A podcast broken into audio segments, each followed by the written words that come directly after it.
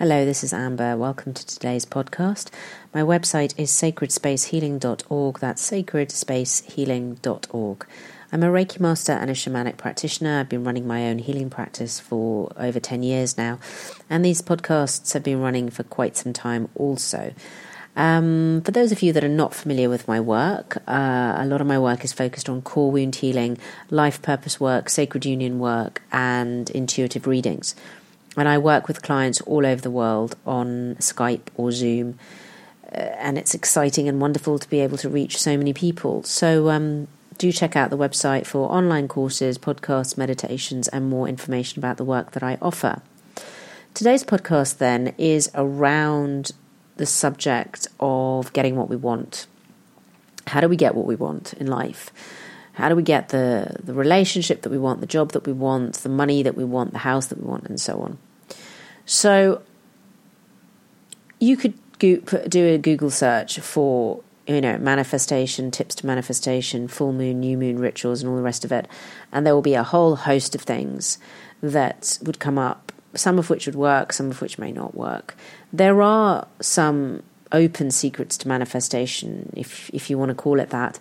But ultimately, I believe our key to getting what we want is being in alignment with it, is being the energetic match for the thing that we want in our lives. So if we want more love, if we want more joy, if we want more abundance, that has to be a feeling state that we are already experiencing.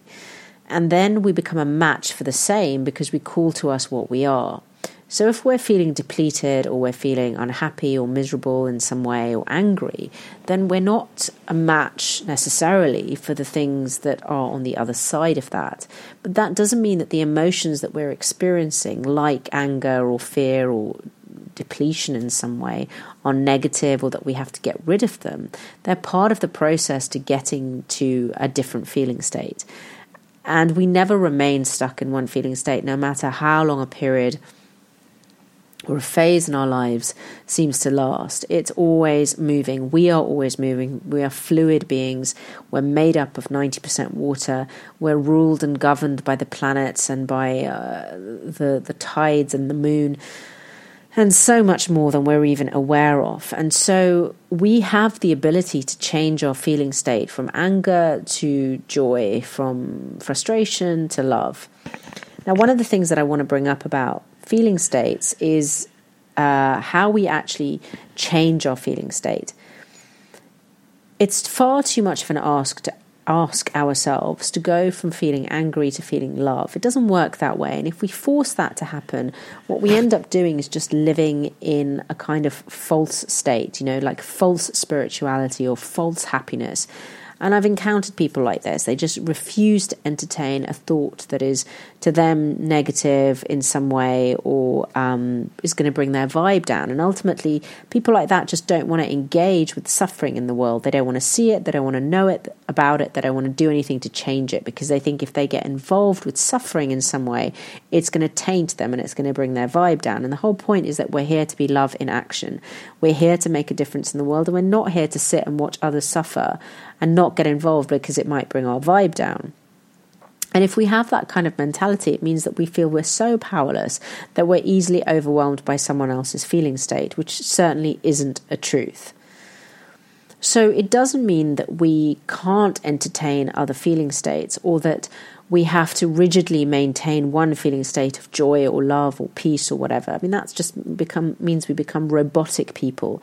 You'll often find this in people who've discovered spirituality newly, or people that say that they're walking a spiritual path. Everything is said in hushed tones, and everything is about maintaining this kind of equilibrium, and that's not what we're here to do either. We're here to experience a facet of emotions and to know that we can dance between all of them and not be defined by any of them. It's far more healthier for us to move from a feeling state of, say, anger to acceptance, or from depression to anger, or from sadness to peace, or anger, or uh, frustration, or um, neutrality. Because the jump from one feeling state to the complete opposite is a huge ask of ourselves. And when we set ourselves such a huge ask, we either end up faking it, or we end up feeling like we failed. So the one of the top bits of guidance that I give to clients that I work with when they're feeling stuck is to not push themselves to go to the the, the emotion that they feel they should be experiencing. You know, I want to be feeling more love in my life so I can attract more love, or I want to be feeling abundant in my life so I can attract more abundance. Well, we can't push ourselves to get there if we're feeling depressed, or we're feeling angry, or we're feeling unloved, or we're feeling unhappy with our situation in life. If you've just had your heart broken by someone and you're grieving the loss of a relationship, you can't push yourself to feel love overnight. But you can take baby steps to move from feeling heartbroken to feeling acceptance or grief or anger or rage or peace and, and all the other states that we can move through before we might eventually get to love. And we may not stay in that feeling state. We may be in it for a minute and then we feel that we come crashing down again. But that's okay because we've experienced it, even if it is just for a minute in a day. And that's one of the things that we can set ourselves. Even if just for a minute in a day you feel peace, you feel acceptance, you feel love, you feel joy, that's a great place to start. If we're in a feeling state of lack, you know, we feel like we don't have enough, our life isn't enough, we're not enough, there's not enough money in the bank, there's not enough friends in our life, there's not enough joy in our life, whatever it is, we can't suddenly move from that feeling state to feeling abundant, like we have everything. I mean, sometimes we can if we train our minds to do that, but it's quite a big leap and it's hard to leap to that and then stay there. But we can go from feeling like we of feeling lack, like we don't have enough, to feeling gratitude for what we have. And then from that gratitude, we might find that over time, gratitude builds into feeling abundant. Um, but it may not, and that's okay. It's okay to stay at a feeling state of gratitude for some time, because even gratitude is going to open the door to changing our vibrational frequency. So one of the main keys to getting what we want is becoming a match for it. And one of the ways that we become a match for what we want is recognizing that what we want is a feeling. So when we think that we want something, I want that person, I want that job, I want money, I want that promotion, what we actually want is the feeling. So the question to ask is, what is it that we want to feel? Because we can feel that right now in this very moment without needing the thing that we think is attached to the feeling. So I want to be with that person because when I'm with that person, I'm going to feel sexy and alive and loved and attractive and powerful and beautiful and creative, for example. Well, you can feel all those things right now. Maybe some of them feel out of reach, that's okay, but maybe one or two feel like it's possible to feel that right now. How? Well, what makes you feel powerful? What makes you feel sexy? What makes you feel creative? What makes you feel alive? It could be a really nice piece of music. It could be some food. It could be a bath. It could be a shower. It could be a walk. It could be playing with a pet. It could be a really great conversation with a friend. It could be watching a program. It could be a certain item of clothing. No, that's not going to last for the whole day or twenty-four hours. But if it happens in your day for five minutes or one minute or one hour or half an hour, then you've already started to touch that feeling state. And you've already started to find ways that you can touch that feeling state. So you can keep tapping into it on a daily basis and building the duration on it. Even if you spend ten minutes feeling that feeling on a daily basis, you're adding to your reservoir. You're adding to that muscle memory so that over time that becomes your default state.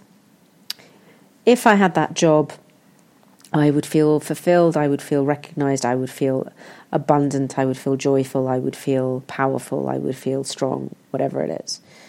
And we can still find ways to work into those feeling states without being attached to needing to have that job.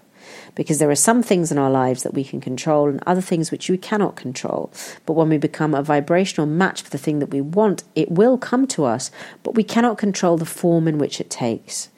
If we get fixated on the form that it must take, it has to be that person, it has to be that job, then we're blocking the flow of abundance and surprise that can come at us from the universe and from beyond. If you would like to dive deeper into how to change your feeling state from one to another, or the journey that you can go on in order to start to build up that reservoir in your everyday life, I would love to help you. So please check out the website. It's sacred space healing dot org. That's sacred space healing dot org. If there's anything on the website that calls to you, please drop me an email and we can set up an appointment to speak further and to dive deeper into starting to transform your life into that which feels fulfilling and joyful and loving for you. Until the next time, so it is and so it shall be.